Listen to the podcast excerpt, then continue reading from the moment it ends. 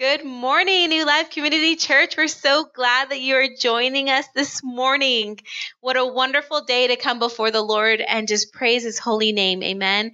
And what a wonderful time of worship. I just wanted to encourage you, if you haven't yet to, done so, um, share on Facebook, um, share the link to YouTube with a friend or family member, someone who you know may need a bit of encouragement this morning. We're here to spread the gospel. Amen. And what better better way to do it than to use the platforms that are given to us in this time through social media, through technology, and be so effective in spreading the gospel and the word of Jesus Christ, because that's what we're called to do.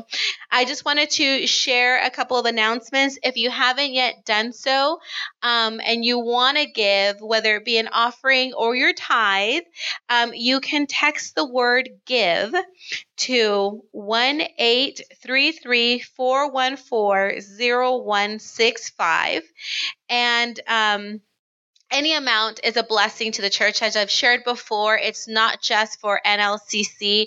It your gift reaches a multitude, and we give because you gave. So we give back as well. We tithe off of your tithe. So again, if you haven't done so, um, you can text the word give to 1 0165. And for those of you who have been with us, who are part of our family, and I don't want to exclude anybody who's been tuning into us on a regular basis most recently, but for those of you who know, who've been wondering, and those of you who may not know, we do participate in a firework fundraiser. Every year we've been blessed to be chosen because not everybody who signs up has the opportunity to do so, to participate. But we um, want to give you an update on that. It's coming a little late in the season that we normally give information out. I want to say beginning like the end of April, between May but y'all, we got our fireworks stand. So we're so excited because it's a way that um, helps us to produce more funds, to be able to give, to be do to do more outreaches. So um, I want to give you guys a little bit of information on that. Starting June 27th, we're going to be receiving our delivery. So if you are available, you can message our uh, message us through Facebook, or um, if you have our contact information, or or if you want to be a part of of the setup because it does require some work. Um, we need all hands on deck and we appreciate your time. So on June 27th, between 12 and 2 is our delivery for our fireworks. And it's at the same location on the corner of Santa Ana and Sierra in Fontana, California. So if you're out of the area, I don't mean to exclude you, but it's going to be a little bit of a drive, right? But um, we do start selling at 12 p.m. on the 28th of June through July 4th. So if you're interested and you want to come in fellowship, it gives you an opportunity to get out of the house, change out of your PJs, shower, and get a little fresh air because we will be outside. We are going to be practicing social distancing. We're going to have all of the essential materials needed to keep you safe because that is our number one priority. Um, we're going to be providing those supplies to you, but we would love it if you would join us, be a part of this. Um, experience um, and it'll be a blessing to us as well. So we want to thank you in advance. And with no further ado i want to introduce pastor to come on up so he can share this, this morning's word with you. Good morning church. I'm happy ecstatic that you've joined us this morning. Uh, i'm happy that we have people in the house of god today uh, other than myself my wife austin and alec and so i'm uh, tell you what, you know, it feels odd to speak in front of more than two people uh, physically again. So I, I am excited uh, just to give you an update. Um, things are are, are working and moving. Uh, I know people are anxious about when we're going to actually open our physical location. Uh, things need to fall into place this week, and we'll uh, uh let you know exactly what that looks like and the time frame uh, on that.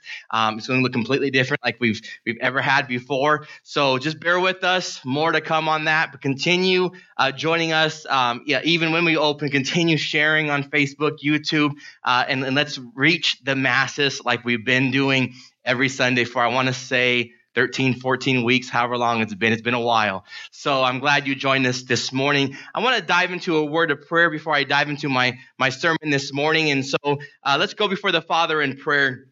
Heavenly Father, I come before you today, Lord Jesus, and I thank you, Heavenly Father, for the ability to come together, Lord Jesus. Even though we may not be physically together, Lord, we are spiritually tied in together, Heavenly Father, through the, the Wi-Fi's, the internet, the airwaves, Heavenly Father. I thank you, Lord Jesus, for the, the person on the other end of the camera, Heavenly Father. I thank you, Lord, for the person that's physically here today, Lord. I thank you, Heavenly Father, for your word, Lord Jesus, whether it be watched live now or watched or, or heard later. Lord, I pray, Heavenly Father, that you do a work only that you can do, Heavenly Father. I pray pray, Heavenly Father, that your word will minister to us, Heavenly Father. It will challenge us and it will change us, Lord, to move and, and live in the direction that you want us to move and live in, Lord. I thank you, Heavenly Father, for your word. And I just ask you right now, Lord, that use me as a vessel to bring forth your glory, how you want it to be said, Lord. Nothing more, nothing less, Heavenly Father, but take control of the remainder of the service just like you did the beginning of it. In Jesus' name we pray. Amen. Amen. This morning, we are in our Elevate series again. Last week, if you missed it, we were in Elevate Change. And I, I co-pastored or, or co-preacher, should say, with my wife. And, and, and if you missed it, turn back uh, from last week, and it was a powerful message. And what we saw, we saw four truths. We saw that change starts in each one of us. It starts within our hearts. We also found out that change, if you haven't noticed already, change is uncomfortable and we don't like change. But in order for a change to occur, we have to get uncomfortable. We also found out that change is just not a word, but it is an action. We gotta just not speak it, but we gotta live it and we gotta do it. And lastly, is when we change, on the other side of change, there is a blessing waiting if we change what God was wanting us to change in and through our lives. This week we are in week 17. Hard to believe, week 17 of our Elevate series. It's, it's amazing, it's been 17 weeks. Tell you how time flies by. But this morning, my title is Elevate Success. Elevate success. Now, before you carried away and exactly what is Pastor talking about success and what does he mean by success? And am I going to get rich and famous and well off? Let's just hold the brakes for us just a second because I'm going to define what success is, not by the world standard, but by Google standard, okay? Let's look at Google, what Google says the definition of success is. And it says it's the accomplishment of an aim or purpose.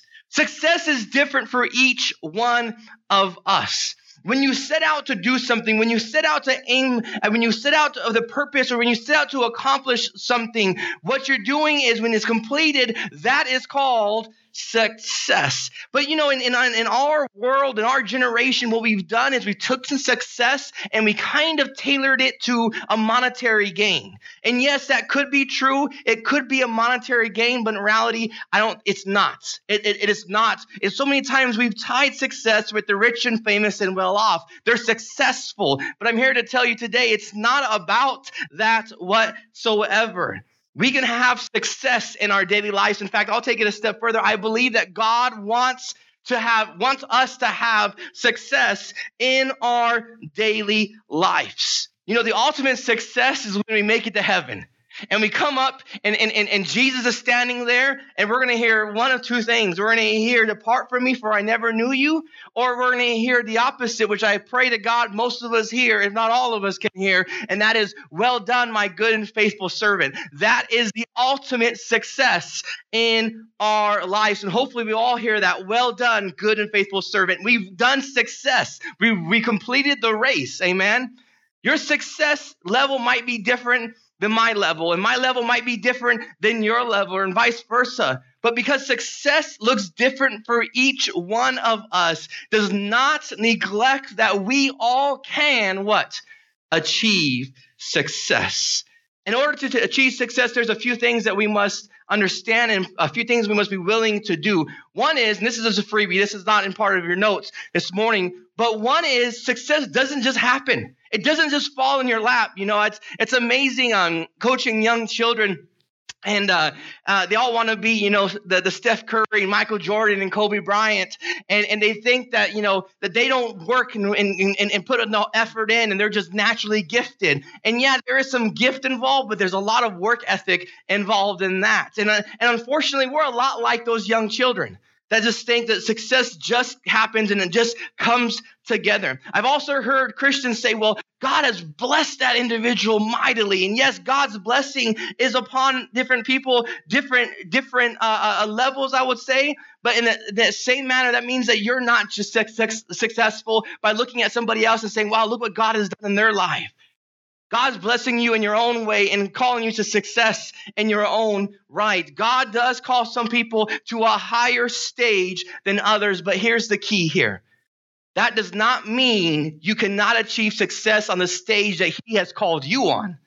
See, we looked at people different stage and look at the level of success, and we look at people and say, man, that, that individual has been successful or blessed, but that does not negate the, the, the stage that he has called you on, because I believe that he's called each one of us on a stage of life.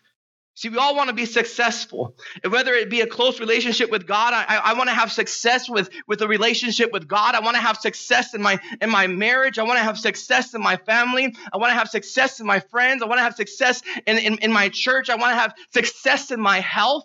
There's all areas that we want success in. We all want God to take us to the next level. We all want to be elevated with in, in what God wants in our life. We all want to be used mightily by God.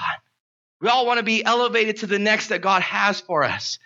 But few are willing to do what He asks of us.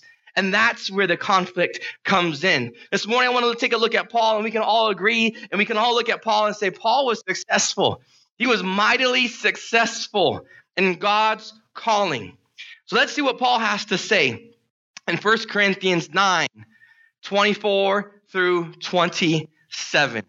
It says this Don't you realize that in a race everyone runs, but only one person gets the prize? So, so run to win. All athletes are disciplined in their training. They do it to win a prize that will fade away. But we do it for an eternal, eternal prize. So I run with purpose in every step. I'm not just shadow boxing. I discipline my body like an athlete, training it to do what it should. Otherwise, I fear that after preaching to others, I myself might be disqualified. Paul gives us some good nuggets in these four verses. There's four truths I want us to see this morning, four takeaways in our text this morning on how to elevate success. The first one is we must be an active participant. You have to be an active participant.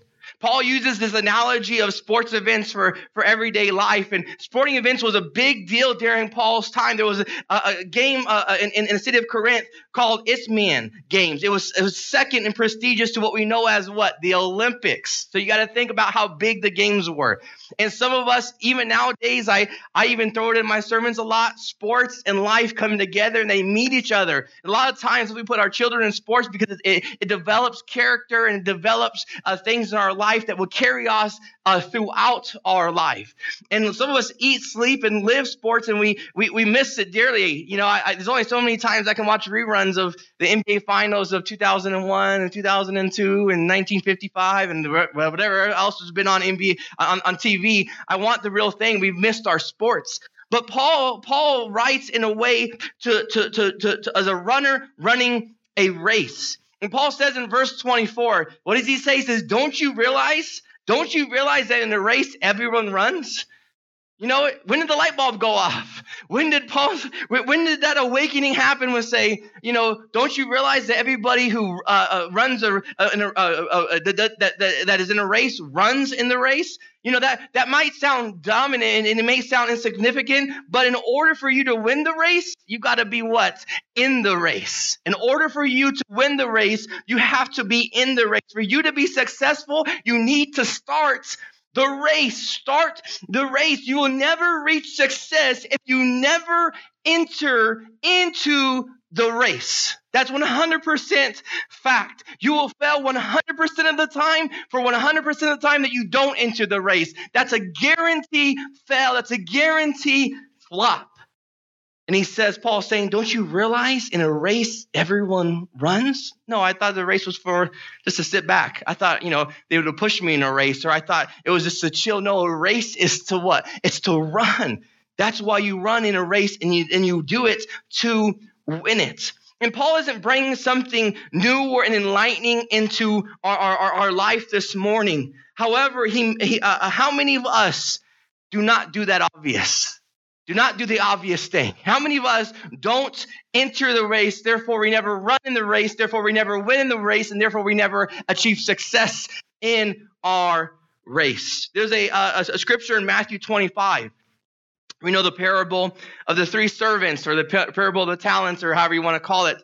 And and and and there was three uh, um, uh, men, and the and and what they did was they they uh, uh, uh, went before their master, and their master, the first one, gave him five bags of silver or five bags of gold, or uh, however the translation you're looking at. My translation, it said silver. The first one got five bags of silver. The second one got two bags of silver. The third one got one bag of silver, and the master left. When the master came back, he asked the one that who had five bags of silver, he goes, what, what did you do with the five bags of silver? And that one says, Hey, I got five more bags of silver. So now he had 10 bags of silver, and the master said, Well done, my good and faithful servant. The second one comes in and goes, What did you do with the two bags I gave you? And he says, What? Here, I got two more bags from the silver you gave me, so I have four bags total. And he said, Great. And, and, and he was happy with that. But what happened with the one bag? Verse 18 of chapter 25, it says, But the servant who received the one bag of silver dug a hole in the ground and hid the master's money. He did not use it, he did not enter the race. Therefore, he was never successful. The one with the bag, one bag hid his bag.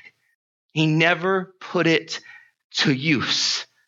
The others used their bags, and because they used their bags, because they, they were entered the race, because they, they went on forward with what the master wanted, they were what rewarded with more talents.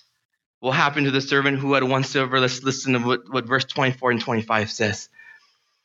It says, Then the servant with the one bag of silver came and said, Master, I knew you were harsh man, harvesting crops you didn't plant and gathering crops you didn't cultivate. Verse 25 is the key. He says, I was afraid. I will lose your money, so I hid in the earth. Look, here's your money back. He was afraid, so he did nothing with it.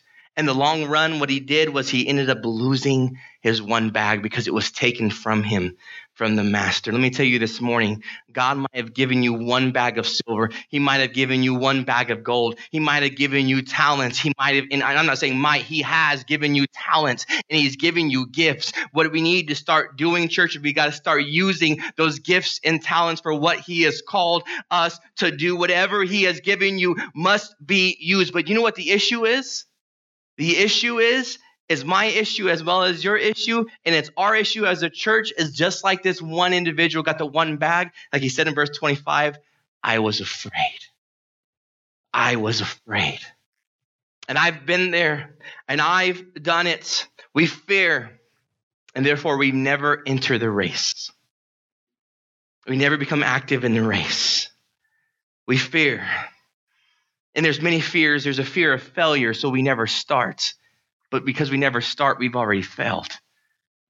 There's, there's a fear of rejection of, of what does my race look like and, and, and, and how am I going to, to, to do my race and how am I going to run my race, race and what does my race actually look like and what does the course actually look like and we never become active in the race or we, we're afraid that, you know what? And I've been there, and done it myself where I don't start something or I don't announce something because I'm afraid I will never finish it. And because I'm afraid I'll never finish it, I never start getting into the race and I never become an active participant in the race. And I've never received success because I've never entered the race.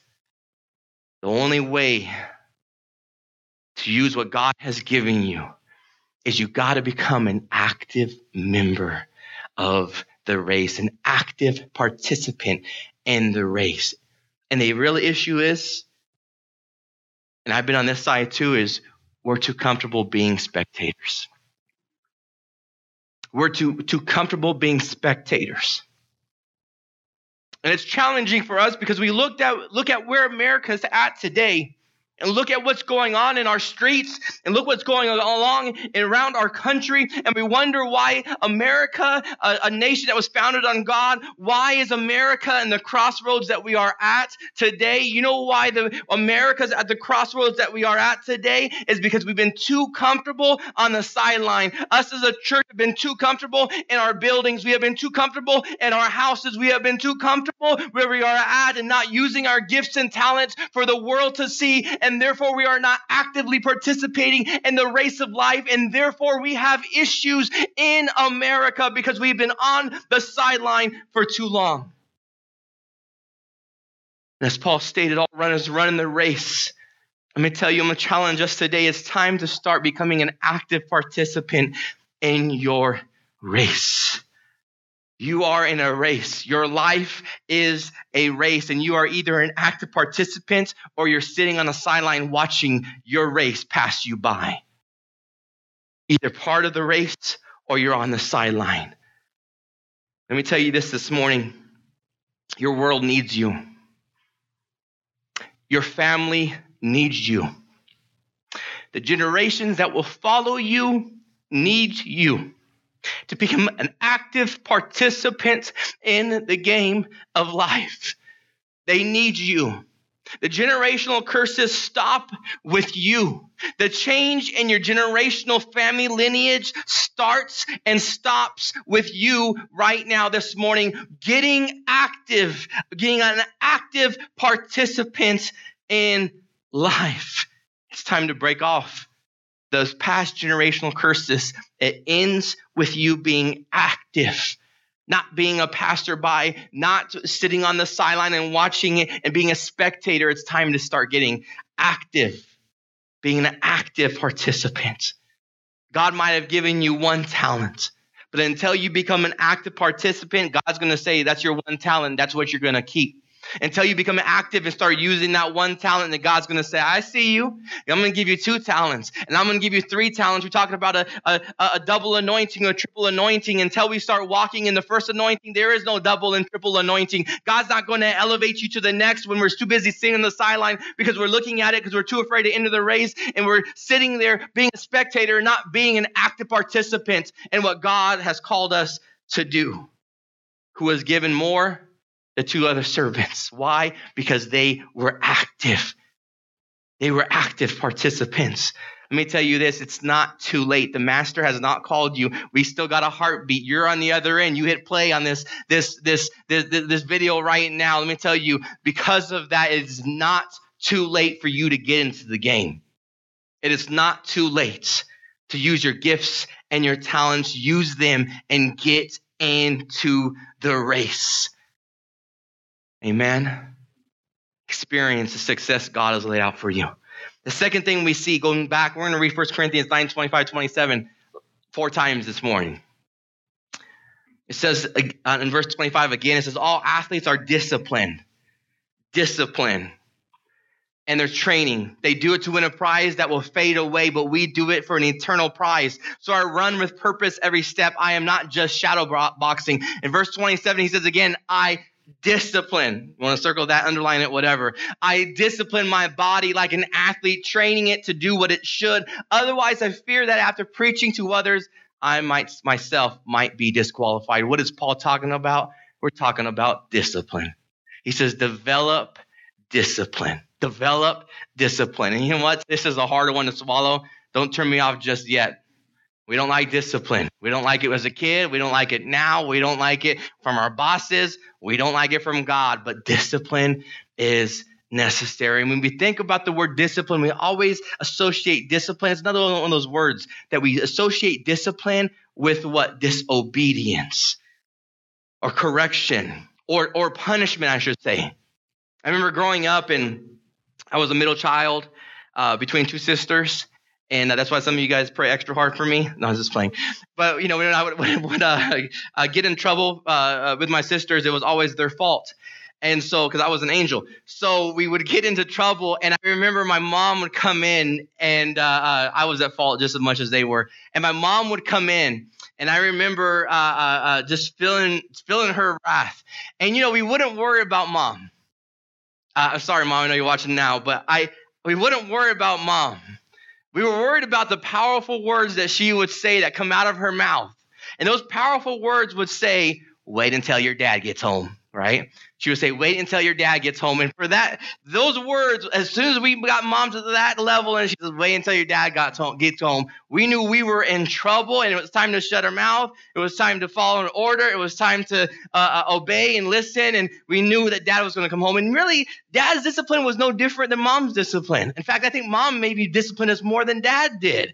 And I don't know what it was, but those powerful words, wait until your dad gets home. And I remember one day I, I, pushed her to the edge and she was just had it. she was like, wait until your dad gets home. And I thought, oh man, I'm done. Like I'm, I'm completely done. I remember my dad get, gets home and, and he tells me, he goes, don't do it again, son.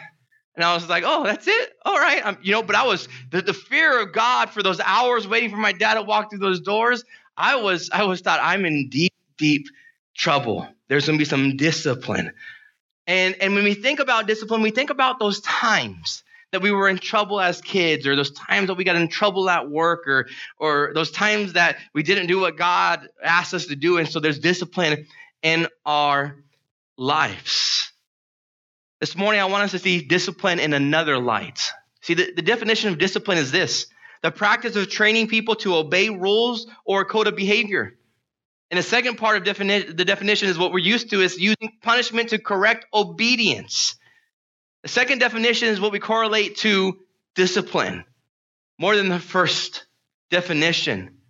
Discipline in us, discipline in you, discipline in me is meaning or is defined as training ourselves to behave or obey in a certain area in our lives, also known as self-discipline.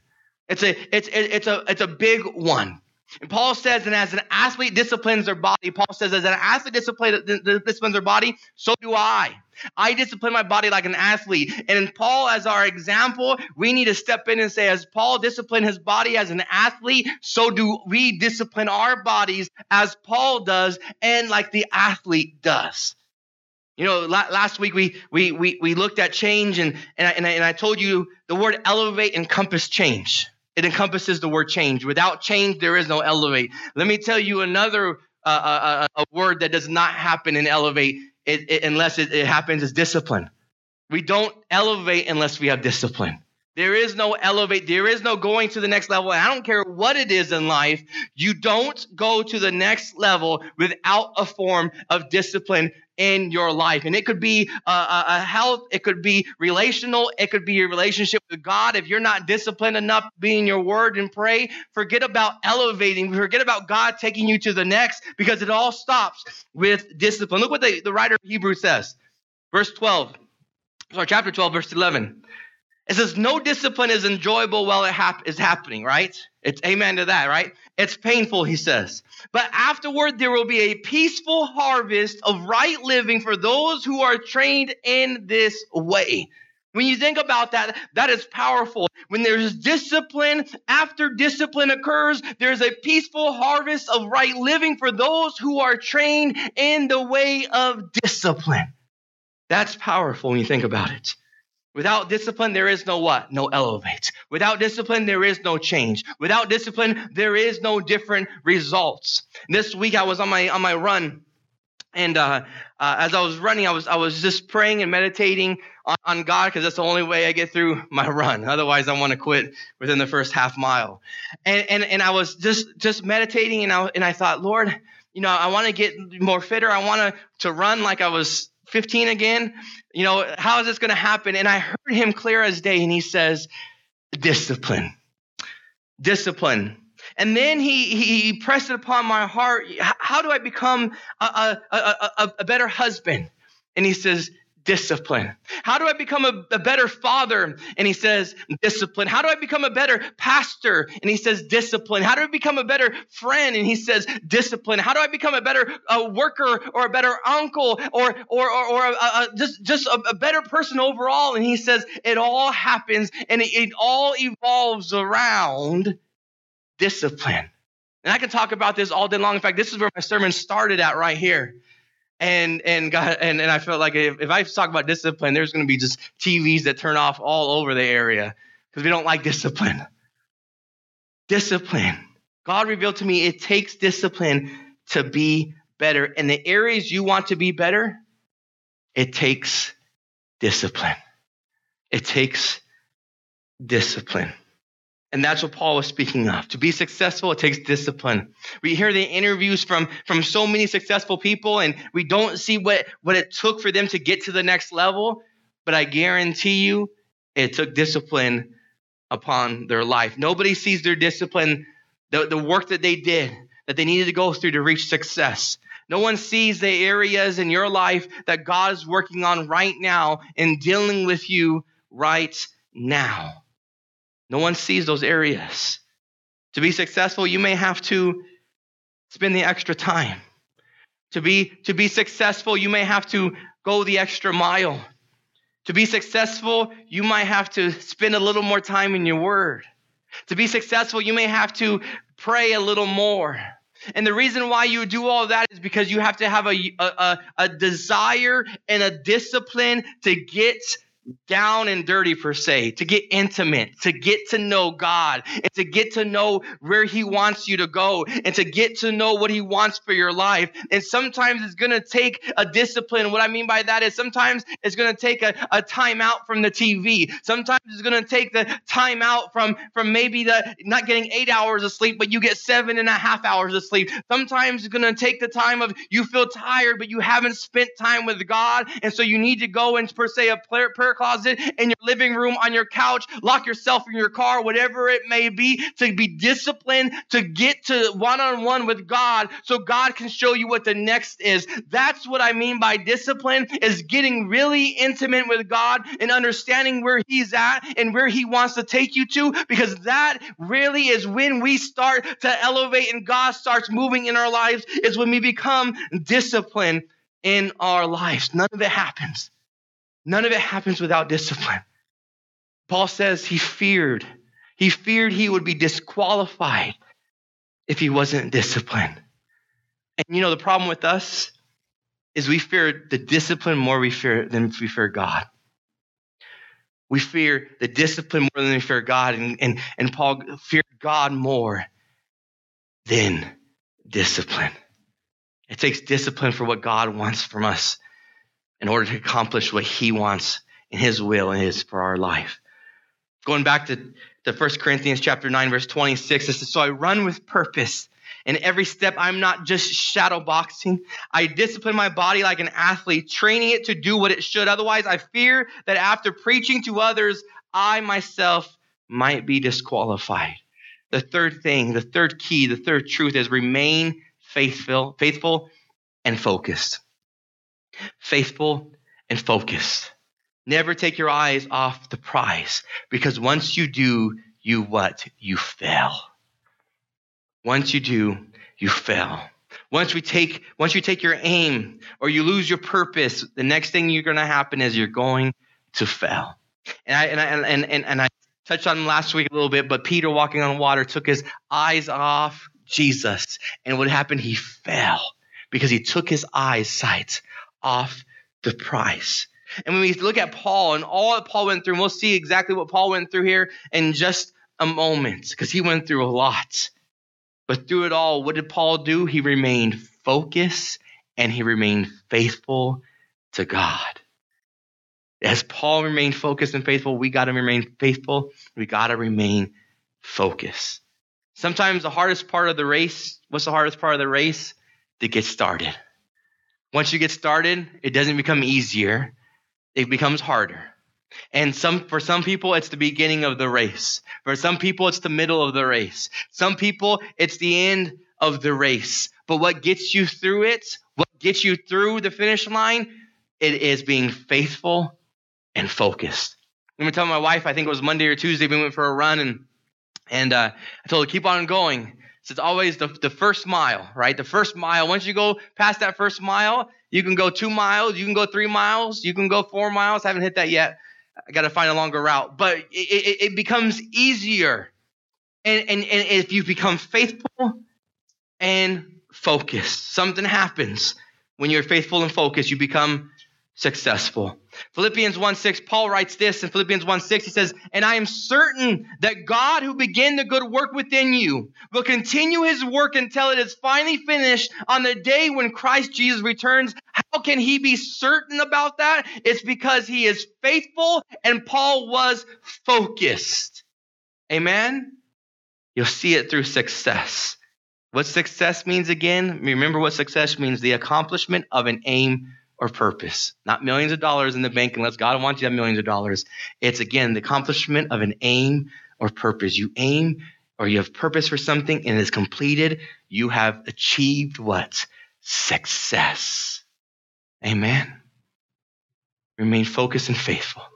The last thing, one of my favorites, and may screw with your theology a little bit, but let's let's let's dive into it. Verse 24 again says, "Don't you realize that in a race everyone runs, but only one person gets the prize? How many people get the prize?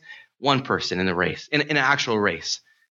So run to win," he says. What does he say? To run to what? Win. So all athletes are disciplined in their training. They do it to what? Win a prize. That will fade away, but we do it for a what? Eternal prize. So I run with purpose in every step, and I'm not just shadow boxing. Shadow boxing is just boxing the air. Verse 27, he says, I discipline my body like an athlete, training it to do what it should. Otherwise, I fear that after preaching to others, I myself might be disqualified. The fourth key is to pursue the prize. We must pursue the prize. Like I said a minute ago, this is this this is not popular. Some churches it's all they preach, and other churches they don't preach it whatsoever. And it's the subject of winning the prize. Winning the prize. I believe that God has made you, and I and, and I believe that God has instilled in you a sense of victory, not a victim. You're a victor, not a victim. And I believe that. And, and every time that, that Satan t- t- tries to tell you something different, because he does it with me, I let him know that I'm a victor over him. I am not a victim of him. Amen. And that's important for us to understand. But I believe that God, and, and I don't even believe it, it's, it's, it's in, the, in the Word of God, that God made you in His image. So keeping that in mind, that God made you in His image, does God lose? God does not lose. God does not lose. In fact, he wins. And in fact, God wins every single time. God does not lose. I believe we all agree that everything God does, he he wins, right? He wins.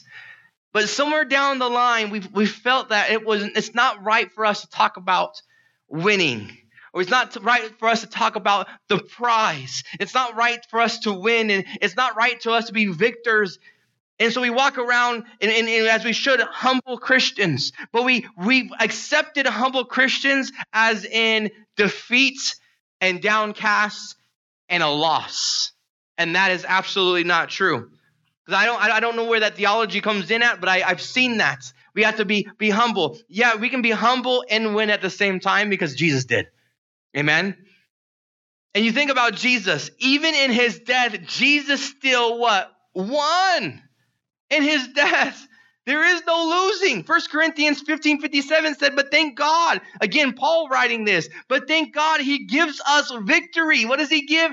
See it in the chat line right now. He gives us what? Victory over sin and death. What's a victory? A victory is a win, it's not a loss.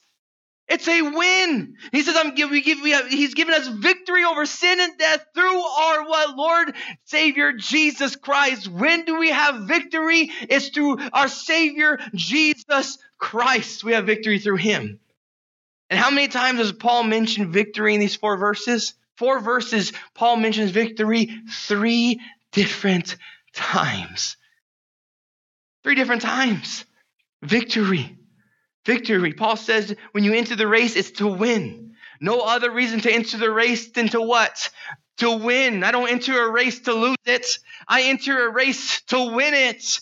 That's what we enter a race to, to win the race. And you think about a race and it's beneficial for yourself and your health and for others, yes. But there's one reason we enter it, and that's our competitive nature, and that's for us to what? Win the race. It's, it's for us to win the race. The issue is, again, we got to enter the race to win it. So, what do we win? Paul says, an everlasting crown. Going back to those words that we're going to hear Jesus speak of, well done, my good and faithful servant, means we got the crown. We got the everlasting crown. We got the bling on our head. Amen. Paul says an everlasting crown. And I, I want you to think about this. I'm not saying life's perfect. I'm not saying we're not going to go through heartaches. I'm not saying that we're not going to go through troubles. I'm not saying that we're going to go, go through uh, not go through conflicts because all of that produces character and all of that is in our race, right? But focused and faithful, just like Paul, because what will become successful. Look what look what Paul has, has gone to. We, we know he's been arrested a total of three times through Scripture. When you think about it, three times in Scripture he was arrested. That's only when you think about it. Through that it could have been more, but we, recorded three times he was arrested in Scripture. But but turn turn to uh, uh, uh, 2 Corinthians 11, 24 through 27. This is Paul's resume, and we know it. But I want to read it this morning. It says five different times. How many times? Five times the Jewish leaders gave me 39 lashes. Three times I was beaten with rods. Once I was stoned. Three times I was shipwrecked. Once I spent a whole night and day adrift at sea. I have traveled on many long journeys. I have faced danger from rivers and from robbers. I have faced danger from my own people, the Jews, as well as from the Gentiles. He says, I have faced danger in the cities, in the deserts, and on the seas. Basically, everywhere he went, he faced danger. I have faced danger from men who claim to be believers but are not. I have worked hard and long, enduring many sleepless nights. I have been hungry and thirsty, and I have often gone without food. I have shivered in the cold without enough clothing to keep me warm. It said that Paul spent five and a half years in prison. Some of us would think that's defeat. Paul suffered martyrdom, beheading, in his last stint in prison. But somehow Paul still received the prize. Paul still received victory through it all, through the struggles, through the beatings, through the flogging, through the shipwreck, through the backstabbing, through the pain, through the sorrows, through it all, Paul still received and went after the price. And we see this in his final words in 2 Timothy, verse 4, 7 and 8. Some of Paul's final words, he says, I have fought the good fight. I have finished the race. I have remained what? Faithful, focused, and faithful. Amen. He says, and now the prize awaits me, the crown of what? Righteousness, which the Lord, the righteous judge, will give me on the day of his return. And the prize, listen to this, this is, this is key. He says, and the prize is not just for me, but for all who eagerly look forward to his appearing. That's powerful when you think about it. The prize isn't just for me, Paul says. The prize is for you. The prize is for each one of us. The prize is attainable. Paul says, My race is completed. I've been an active participant. I was disciplined. I was focused and faithful. And I ran a successful race. And he received the prize. This morning, I want to ask you a question is what about you? I believe he all wants us. He wants each and every one of us, no matter where you came from, no matter where you were at, no matter where you're going. God, I believe, wants us to be successful. The question this morning is what's keeping you from that success? What's keeping you from that success? Are you not being an active participant in the race of life? Maybe you haven't been disciplining yourself enough, and or maybe you've been rejecting God's discipline upon your life. Or maybe you're not faithful or focused, or maybe not as faithful and focused as you should be. There's a prize waiting for you. The final question and the challenge today is how are you going to run your race? Church, it's time to remove the excuses. It's time to remove the weights it's time to get into a race and be the active participant that God has called you to be. The viewing is over. Being a spectator is done. It's time to get focused. It's time to get faithful. It's time to turn up the discipline. It's time to go after the prize. Because as Paul said, there is a prize waiting for you. Just as he said, it's not just for me. I'm going to repeat Paul's words. It's not just for me. But he says it's for you. For all who eagerly look forward to his appearing. Heavenly Father, I come before you today, Lord Jesus. Lord, my heart is, is, is burdened, Heavenly Father. Lord, some of us have been running with a weight that wasn't meant for us to carry. Some of us have been running in the wrong direction. Some of us have been spectators for far too long, Lord. Lord, we pray for healing, Lord, across our nation, but we're unwilling to get into the race. We're unwilling, Heavenly Father, to jump into what you want us to go. Lord, we shun from your discipline and don't accept it, Lord. And therefore, Heavenly Father, we fail at the race. Lord, there's a prize waiting for each one of us, Lord. That one day we will see you in heaven, Lord. I pray, Heavenly Father, for the one that's watching, Heavenly Father, physically or live, Heavenly Father, I come before you, Lord. You see our hearts, you see our needs, Lord.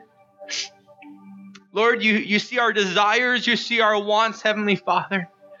For the ones that need, Lord, more desire, I ask you, Lord, to give them their desire. For the ones that need more fire, Lord, I pray for your fire to fall. Lord, you have not called us to be victims, Lord, and therefore we will not walk in a victim mentality any longer, but you have called us to be a victor. And so, right now, Heavenly Father, I declare victory over our lives, Heavenly Father. I declare victory, Lord, over the city of Fontana, Lord Jesus. I declare victory, Lord, over the Inland Empire, Heavenly Father.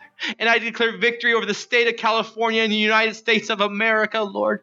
We will not walk in being a victim any longer, but we will walk in victors, Lord, as you have called us to be.